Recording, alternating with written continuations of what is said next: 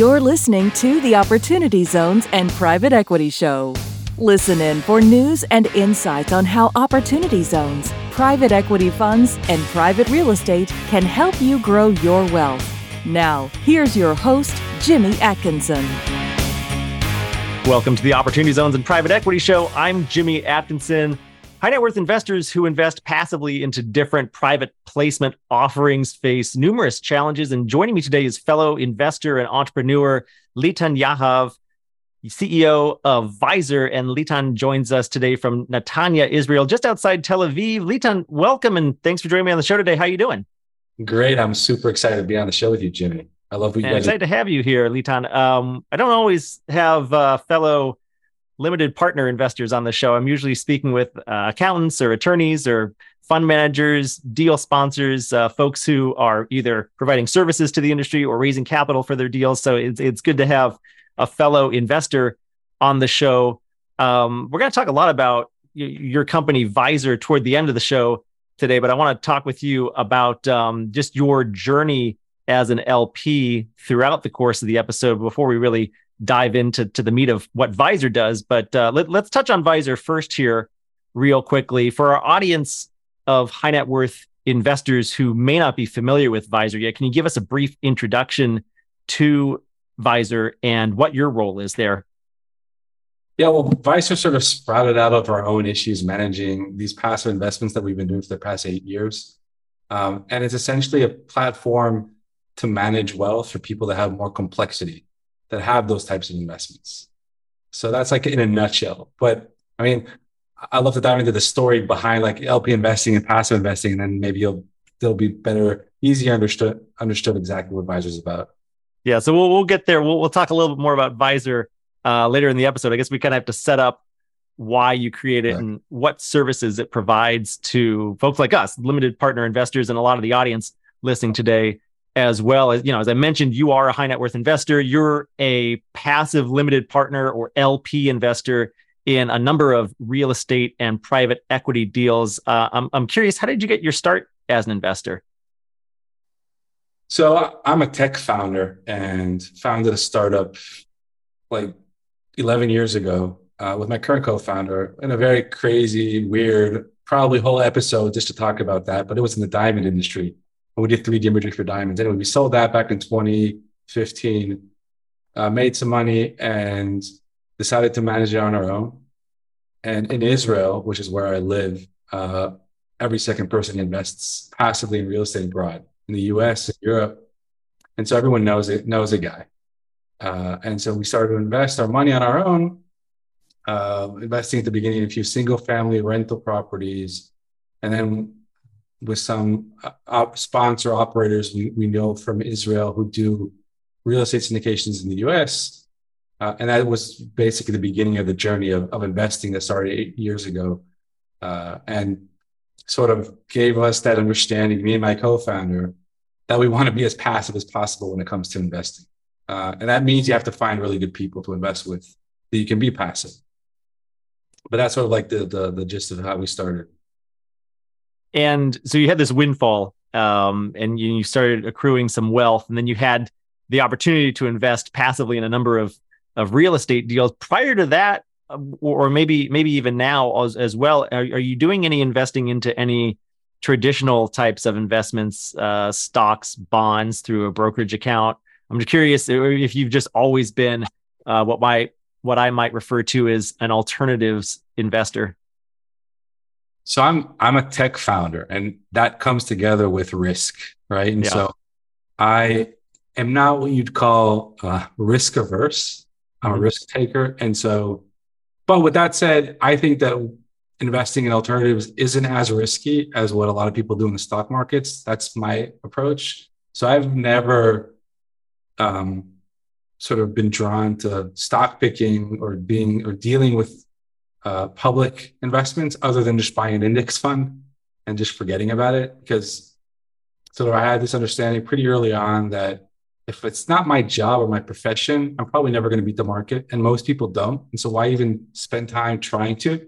So I just invest in an index fund and take my risks to leverage to create more wealth in the alternative space. So No, I think that's a great strategy. It's uh, similar to my approach as well. I've been uh, a stock market and bond market investor uh, for, I guess, most of my all of my adult life, pretty much. But I don't pick stocks either. I, I like to invest passively in some low cost index mutual funds and ETFs and, and a handful of uh, I guess I got a handful of uh, stocks in an older portfolio of mine, but the vast majority of uh, my liquid wealth in that's in traditional public markets is just in low cost uh, index funds. I think that's a, a good way to go, unless, as you point out, it's going to be your full time job, and even those folks who devote their uh, a lot of their time and attention to trying to pick the right stocks oftentimes have a hard time beating the market. So uh, yeah, it's interesting how you decide to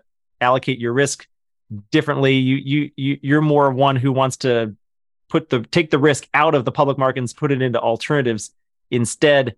Um, so when you one thing you uh, pointed out uh, in one of your previous answers is that you're looking for quality people to partner with because you want to be a passive investor. You don't want to be the one picking the real estate deals, picking the properties, owning and operating them. You want to own them passively. So that comes down to picking the right partners. What are some of the most important aspects that you consider when you're evaluating different partners that are trying to raise capital from you? Well, so first off, I think anyone who does passive investing as a limited partner, as an LP, mm-hmm uh, needs to like anyone needs to understand that the deal doesn't mean anything. What matters is the people you invest with. Um, and so the most important aspect is vetting those people, those companies. And for us, it's always been investing with people we know, lowering the risk that they will not lie to us, cheat us, scam us, or screw us over in that sense. Right? Just that that lowers the risk. There's always a risk involved, but lowering the risk means that I want to find people I trust who won't do any of that. That's hard. And early on, the only the only people we invested with were good friends of ours, or good friends of good friends of ours. That, that that also results in different type of risk because these people don't tend to be huge operators or sponsors. They don't have 10, 20, 30 years of experience. But the most important thing for us is we know that they are going to be 100% trustworthy. Um, that for us is the, is, is the foremost important aspect for passive investing. And it's hard to find those types of people. Um, and, and after we exhausted or the people we know or friends of friends of people we knew, uh, we started to look other places to find ways to meet people that we can create that high level of trust and it's not foolproof, but it's but but sort of like you know going to these events, joining investor clubs and communities, consuming a lot of content, cross-referencing a lot of information. It's a hard process to find those people, but once they're once sort of you find them, it just becomes like streamlined. Then it's just a matter, right? You get you get an email with a deal and it's a spreadsheet or a, some sort of offering it's not a matter of like, is this information correct, legit, or not? Because I already vetted the person. I, I trust that what they give me is, is accurate. Now it's just a matter for me is do the numbers match my strategy at this point in time?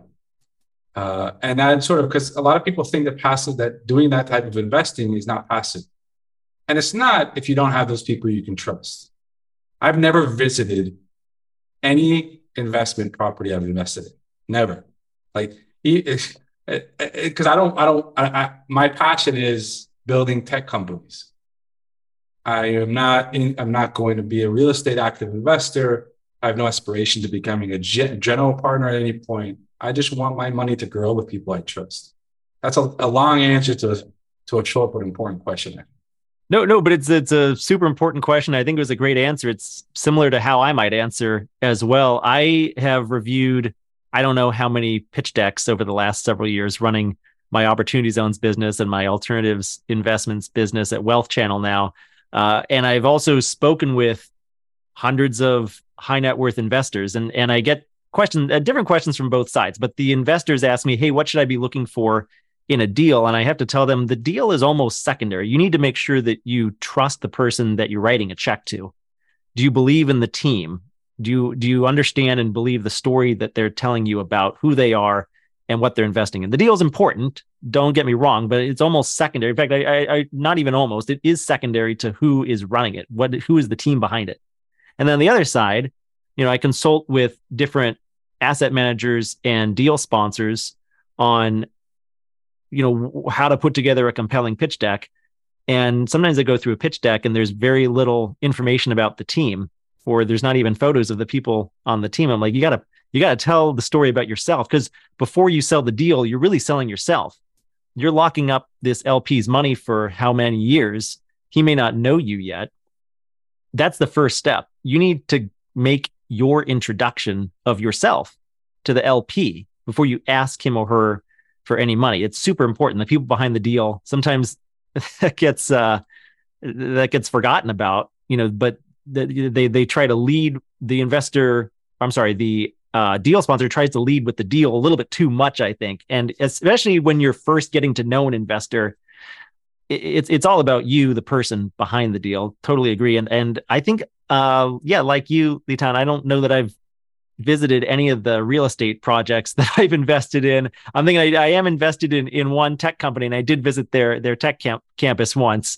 Uh, but other than that, I don't know that I've visited any of the uh, the multifamily buildings or or other types of buildings that that I've invested in over the years because I just trust the folks running it to to do what they do best. I don't need to uh, be visiting the the sites all the time. So uh, you're in you're in real estate. Are you are all of your LP investments solely in real estate, or do you have any uh, private equity deals outside of real estate? So, um, real estate, different types of real estate, mm-hmm. uh, storage as well, um, ATM. I'm trying to think about others. I think no, mainly, but it's mainly real estate. Yeah, it's sort of value add and development. Um, yeah, just to your point, just on the passive and trust, I'll give you like a, a very short story, an example of how passive and trustworthy I am when I invest with someone, or how important the trust factor is. So we invested with this guy in Brooklyn who who, who bought a small multifamily, you know, threeplex, I guess, or fourplex, mm-hmm. with the objective to flip it and do like 30, 35% within a year. That was sort of the plan. And after he bought it, a month goes in and he got an offer to sell it for and make 10% profit. And he called us and asked us, we were like three or four partners. He's like, what do you guys want? What do you guys think I should do? And we're like, dude, we don't know. We, we trust you. You make the call and whatever you decide, we're fine with it. He ended up selling it and we made 10% after a month, which, which is fine, right? And again, it's like all I care about is, is what they think. If they think it's a good deal, if they think it's a good opportunity, then I'm in if the numbers match what what sort of we're looking for. So yeah, so totally agree. Yeah, that's maybe the biggest value of being an LP investor is you get to outsource that decision making to someone that you that you know and you trust and you value their judgment. You don't want to have to think about it. You're running your own company or you're spending time with your family. You don't want to have to think about all these different deals that you're invested in if they call you and ask you for advice, just say, I don't know. you figure it out. Exactly. I'm uh, I'm playing with my kid or I'm I'm running my business over here, right? How many different uh, uh, deals are you invested in these days? I think I've done 30 something deals over the years. Um, I think they're like 10 active at the moment or eight. I, I don't remember. Um, but yeah, but to your question before, it's all real estate and mm-hmm. uh, real estate equivalent. Some startups as well nothing more than that. Yeah, all all real estate, but uh, some of the real estate has a has an operating business component on top of it, like the ATM um, has some some uh, revenue or some cash flow generated from, I guess, the operation of of the ATM, um, and then the the the storage units. There's probably a, a business there at the at the uh, storage facilities. Um, so you said about 30 different deals that you've invested in, 10 active how many different operators is that with or GPs is that with? Is it is it a smaller group of GPs that you've invested with multiple times or? Yeah, some and some just win one offs I haven't invested again with. I think over the years we've invested with like 10 or 11 different GPs hmm. across those deals. Um, and again, it's not because some of these GPs because these are small operators, um, they don't tend to have a lot of deals. And so it's not because they they they raised money and and and we didn't want to invest just because they didn't have any more deals. Just because they're looking for really good stuff, and because these are small operators, they they're really picky uh, to what they choose. They don't have a ton of investors, so they don't have to supply deal flow for a lot of investors who are looking to invest. Um, one of the things I've seen with you know the the huge operators that send a deal every other week is that they'll have hundreds of different LP investors and they need to supply supply for that demand. Um, and so there's a lot of deal flow coming in, which personally I don't I don't I don't I don't like to invest with those those types of uh, outfits. Um, just because I, I don't want to get deal flow every other week. I think that mm. it's a numbers game and some of these fall.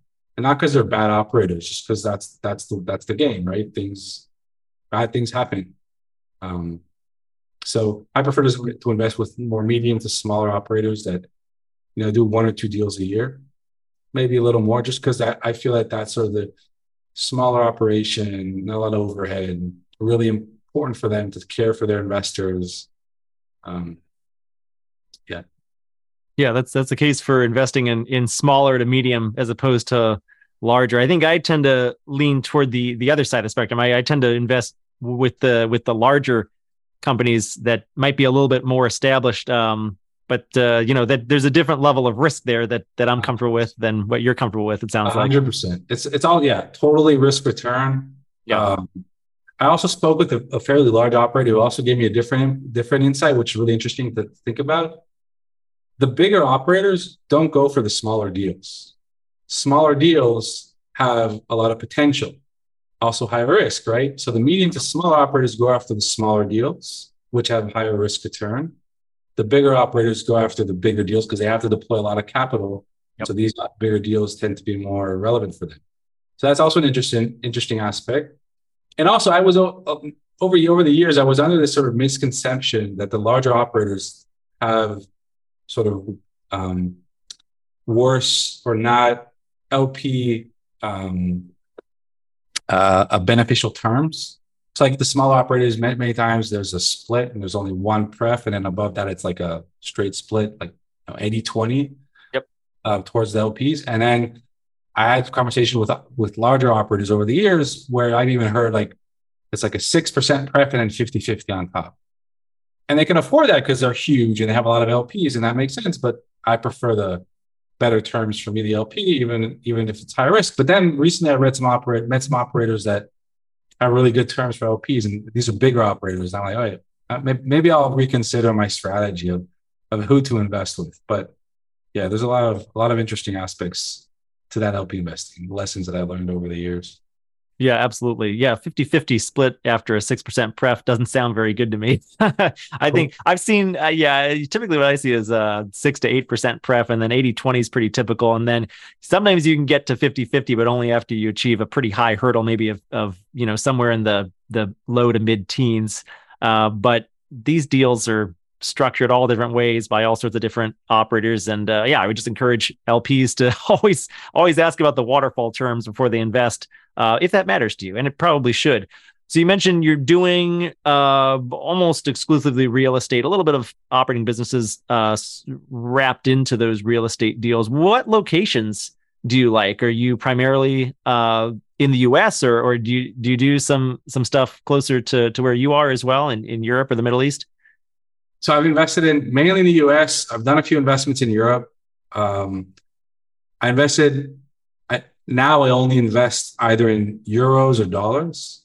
I had one investment that I did in Poland, um, and it was a good investment, but then the, the, the exchange rates hmm. killed me. I mean, they, I didn't lose money, but I made substantially less than I expected because of the exchange rates. And then I decided from that moment on, I'm not investing in anything that's on a major currency anymore. Um, but other than that, sort of, I want to diversify into euro and dollars, but I don't really look into geography as much as they do into the operators, right? I think that's again that's key. I don't really care where they invest as long as as, as they're good people to invest with. Yeah, it always comes back to that, right? So you mentioned uh, you you are no longer doing any deals that aren't on a major currency. Uh, maybe that was a, a mistake that you made uh, picking something in, in Poland. I don't even know what their currency is. I guess they're not on the euro. What are they on? No, they're on Zlo- Zloty.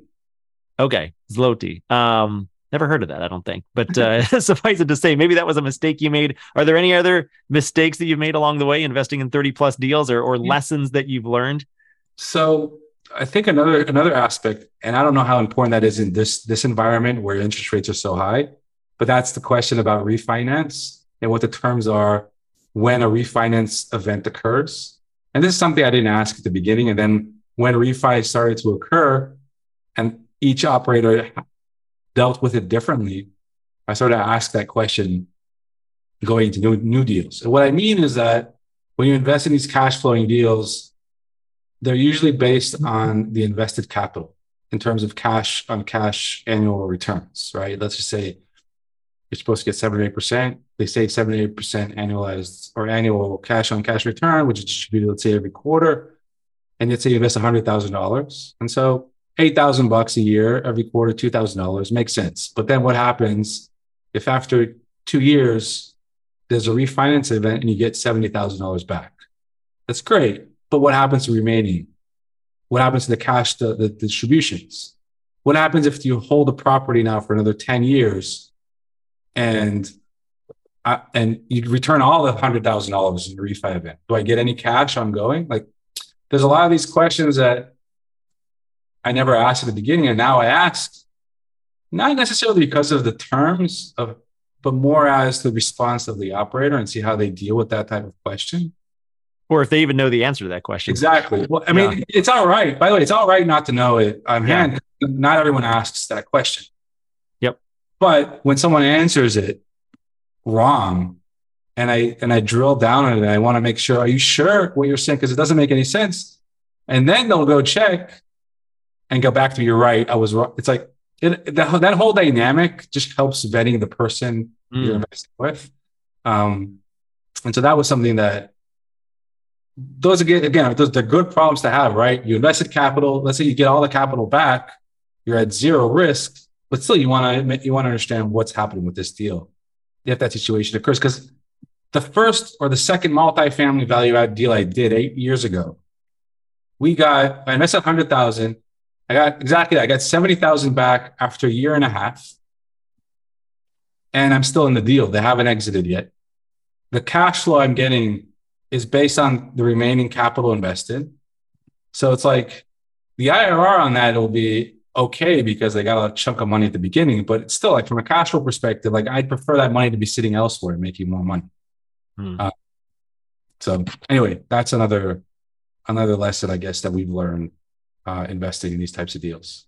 Yeah, that's a pretty good one, and and, and that lesson uh, gives you the knowledge that you need to ask some hard questions of uh, of your GPs and get to figure out how they respond to a tough question like that, whether they know their stuff or not.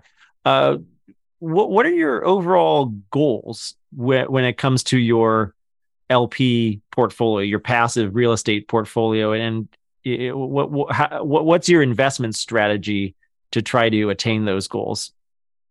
So it depends. Uh, that's that's what comes into the numbers. If the numbers match my strategy, and mm-hmm. so if I'm investing in a multifamily value add type deal, uh, for me that's like medium risk. And so medium risk, I expect a specific a certain return on that risk, and I'll look for you know 12 to 18 percent IRR on those types of deals. And then if it's a development type of deal, uh, which is higher risk, I'll expect higher returns in shorter terms, shorter time, right? So like a development, if a multifamily deal is like five to 10 years holding period, a development deal should be one to three years max and should generate above 25% IRR in my, in my mind. So that's like a strategy that I look for. Um, uh, and, and, and same goes for like ca- ongoing cash flow. If it's a short term deal, like two to three years, then cash flow, ongoing cash flow doesn't mean much. But if it's a five to 10 year, I want to see cash flow um, ongoing. So, so those are my strategies for investing. And obviously, I want to be passive, as passive as possible. I want my money to work for me and I want to spend time with people who matter. Um, and build companies that I enjoy building. And so that all supports that strategy.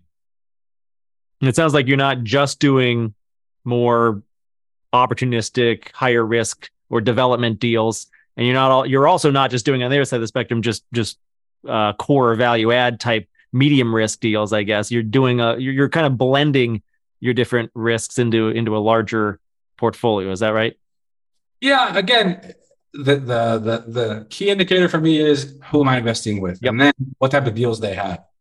I have so many good people I'd want to invest with now. Now it's just a matter of liquidity. Like if I had a lot more liquidity, I'd be able to deploy it tomorrow um, yeah. with my trust. Um, but yeah, so it's it's it's it, I don't wait for a good deal to come by. I wait for a good uh, um, uh, operator that I want to invest with. That makes sense. Um, what about some of uh, your favorite deals that you've done over the last? Well, you've been doing this for about seven or eight years. I think you mentioned any deals that really stick out in your mind. I mean, this type of investing is a little boring. Uh, right? I think that's a good answer. Yeah, it's not. It's not like um, yeah. Well, this was like there was a lot of adrenaline in this deal and a negotiation. When like I, we, I don't I don't do that. Right. Yeah. I can say that like probably one of the operators I like to invest with, they're like a one-stop shop. They do everything from, you know, locate the property, raise funding, property manage it as well. So they, they do everything end to end, like a, a full turnkey uh, solution, uh, like fully integrated. I guess I think that's that's the the wording for it, right? And and, mm-hmm. and they're just really good people, communicate really well. And the last deal they exited, and this was a multi-family value add deal. They did thirty percent IRR. And so again, that was like an amazing market conditions over the past few years. But that's a deal I remember because it was like outperformed with good people. Um, other than that, that Brooklyn deal was something that I remember, right? Just to prove to myself that I'm passive. Um, but yeah. Yeah. Uh, what about partners? Do you or, or do you have partners that you oftentimes will invest with other people? Yeah. Maybe so, friends or colleagues that that you'll kind of go in with them on a deal or they'll pull you into a deal? So my co-founder and I, we invest almost in everything together. Uh, okay. Uh, we, and at some point, I think eight years ago, we established an LLC in the States that we invest through just so we can diversify into more deals, mm-hmm. reach those minimum tickets in each of those deals at the beginning.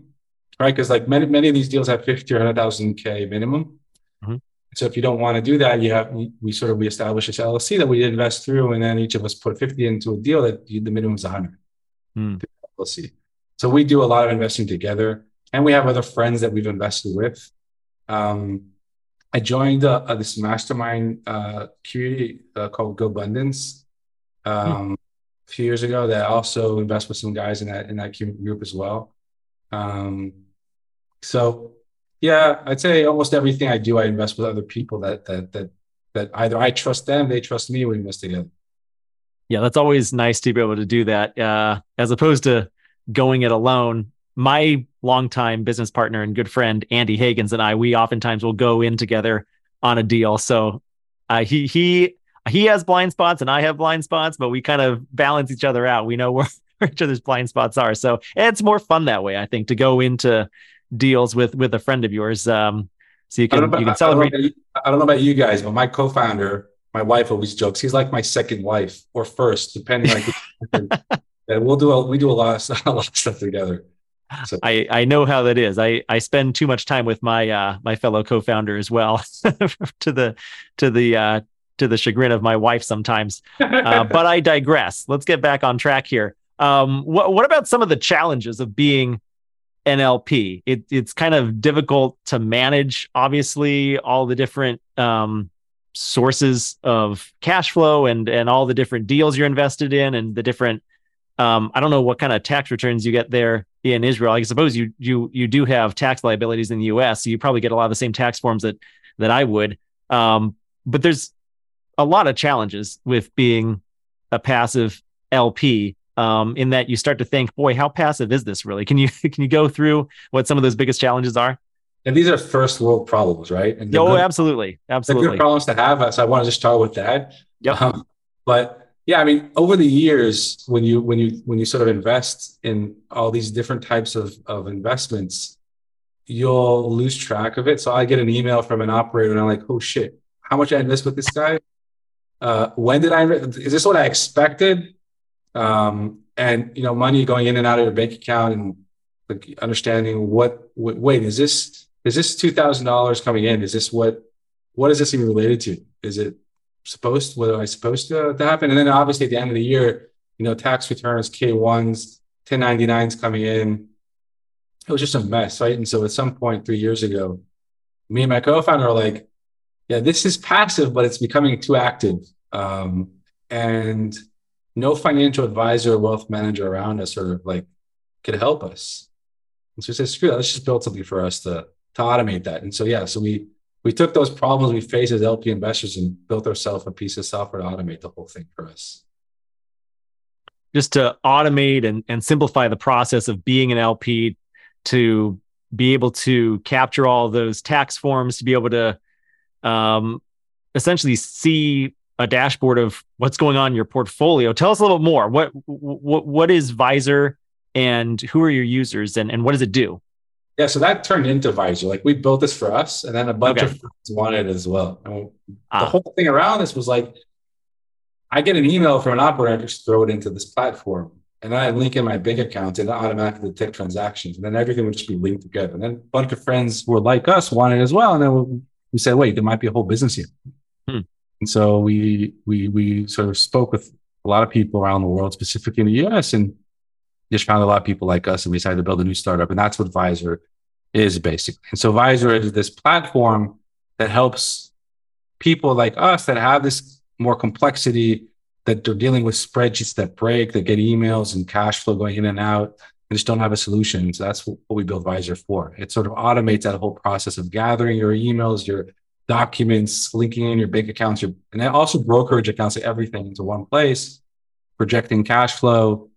Um, we, we also have this really cool feature we launched a few weeks ago, which shows our members where other members are investing anonymously, like how their asset allocation looks, which operators people are investing, because it's so hard, like I said, to find people to trust like I've spoken with operators and I've asked them for references to other people who invested with them, but I, I don't even know if they're going to give me legit references, right? And so we built this whole aspect of the platform to show me anonymously where others are investing. That creates a zero conflict of interest, super transparent aspect of private investing. Um, and there's a lot of stuff we want to add on to that. But the idea is to get that holistic approach. We call it like a, a type of virtual family office for people mm. that are big enough to have a family office, but they're big enough to have complexity. Yeah, that's really interesting. And so it's not just a tool that LPs can use, but it's also um, in some way it's like a community, I guess, although it's it's anonymous. Uh, but but you kind of get to see what other like-minded investors are doing with with some of their capital. I think that's really interesting. Tell me more about um, the, the the mastermind that you're in, also GoBundance. I mean, you kind of getting back to that community aspect because I think that's so important with being an LP is not going it alone. If you have a a partner or a co-founder like you do and I have to to go in on deals together, that's that's really neat. But it's always kind of good to uh, move with the the crowds or kind of gain wisdom from crowds and and at least different people in your network or different like-minded investors. What what do you get out of that mastermind that that you're a part of? Yeah, so there, we found there are a bunch of these types of mastermind groups. Uh, mm-hmm. Some of them are free, some of them cost money. GoBundance um, has this minimum net worth and, and it costs some money. And it's a group of, of just people that are like minded to sort of build wealth, powerful relationships, spend time, like go on a great experiences together and also invest together. Um, and there also tend to be a lot of real estate people in that group as well. But a bunch of the other group, there's, a, there's another group called Left Field Investors. Um, I've seen them. Yeah. yeah so so Jim, one of the founders there, and he's he's a good friend, and, and they're doing some really cool stuff as well. And a bunch of these online communities. I think you also have one, right? For um, for investors that are interested in, in opportunity zones and stuff like that, right? Yeah, well, it's not a mastermind group, but we do have a, a large platform and an email list, and we do multiple online events per year uh, through Opportunity DB. We have our OZ Pitch Day events where our group of investors come to learn about qualified opportunity funds that are raising equity from high net worth investors. So similar, yeah, but I wouldn't say it's exactly a mastermind group. But yeah, there's there there, there are some similarities there for sure. Yeah, yeah. I think these places just a way to connect with people that are like minded. Mm-hmm. that are looking to create like build strong relationships and build more wealth. Um, so it's it's, it's powerful.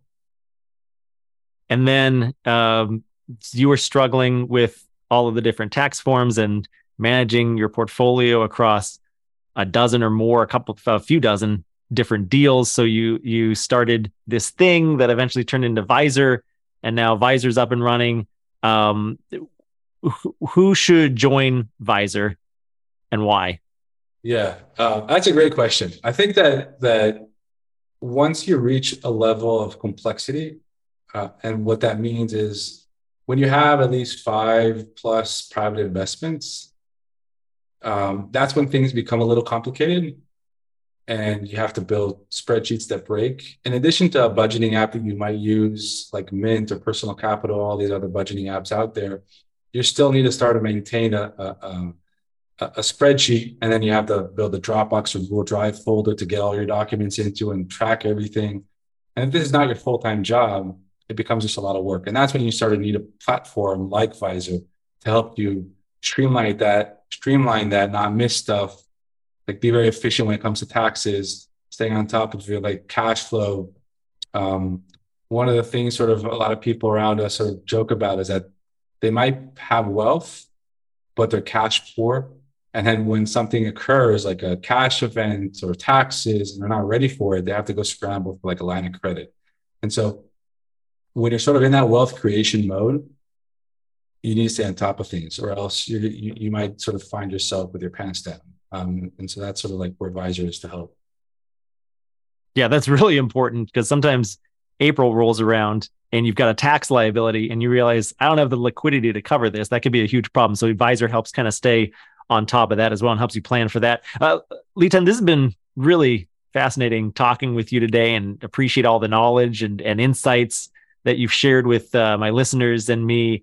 Um, you know, you you you you're clearly a, a, a pretty savvy, sophisticated LP investor. Um, just to kind of zoom out a little bit and keeping in mind your strategy and, and your goals and and your experience in being a passive investor, what are some important trends that you see playing out over the next few years across the private equity real estate industry? Or do you not really concern yourself with such things? Do you just really rely on on your relationships and, and the operators, the GPs that you trust? You can take that answer in either direction. Yeah. Um, well, first of all, the answer is yes. I trust the people I invest with, but the numbers either match and there's a new strategy it needs to match because the world is changing. Mm-hmm. And both from a currency's perspective, from an interest rate perspective, um, from a, a, a, real estate valuation perspective, there's so many things that are changing now. And so the assumptions need to be super, super conservative in my mind when I go into deals today, as opposed to how they were last year. It's very hard to find good deals. It's very hard to raise money. It's very hard to get cheap debt. I'm not saying it's not possible. There are good deals out there. There are different things that make sense. Um, it still makes sense for the money to be deployed. But on the other hand, there are other opportunities now, you know, to make, to get yield at zero risk. In a sense, right? SVB reminded us that there is no zero risk for sure, right? But that, but at lower risk, right? So like if in Israel, for example, I get 6.5% yield on a monthly dollar cash deposit. 6.5%. That's like at, at zero risk or almost close to zero. Right. And so deals need to be like extremely good on paper and conservative in order to make sense because you have liquidity with these with this type of investment, right? Um, you're backed by the government. Uh, and, and so I'm saying again, I, I think people should invest. I just think people should, you know, good people be conservative and pay attention to, to like what's happening in the markets. Well said. Well said. Uh, well, hey, really want to thank you for joining me today. Litan, it's been great talking with you. Before we go, where can our audience of high net worth investors go to learn more about you and Vyzer? If they're interested in in creating an account advisor or, or learning a little bit more about your platform, where can they go to learn more? Yeah, for sure. So it's Vyzer is V Y Z E R dot C O. It's a weird URL, but that that's it. That that that's it. And you can reach out to me, Litan Advisor, or Twitter, Litan Yahav, Facebook, LinkedIn. I'm pretty uh, responsive and happy to connect with other LP investors, share more knowledge if anyone's interested. And I really appreciate this, Jimmy. This has been awesome. Um, I love what you guys are doing. Yeah. Well, thank you. It's been a pleasure speaking with you. And for our listeners, uh, we will have show notes available at our website, opportunitydb.com slash podcast. And I'll make sure to link to Litan's email address as well as vyzer.co. And please also be sure to subscribe to us on YouTube or your favorite podcast listening platform to always get the latest episodes. Litan, thanks again for joining me today. Really appreciate it. That's it for today's show. If you enjoyed this episode, please consider leaving us a rating and review to help spread the word to other investors and we'll be back soon with another episode.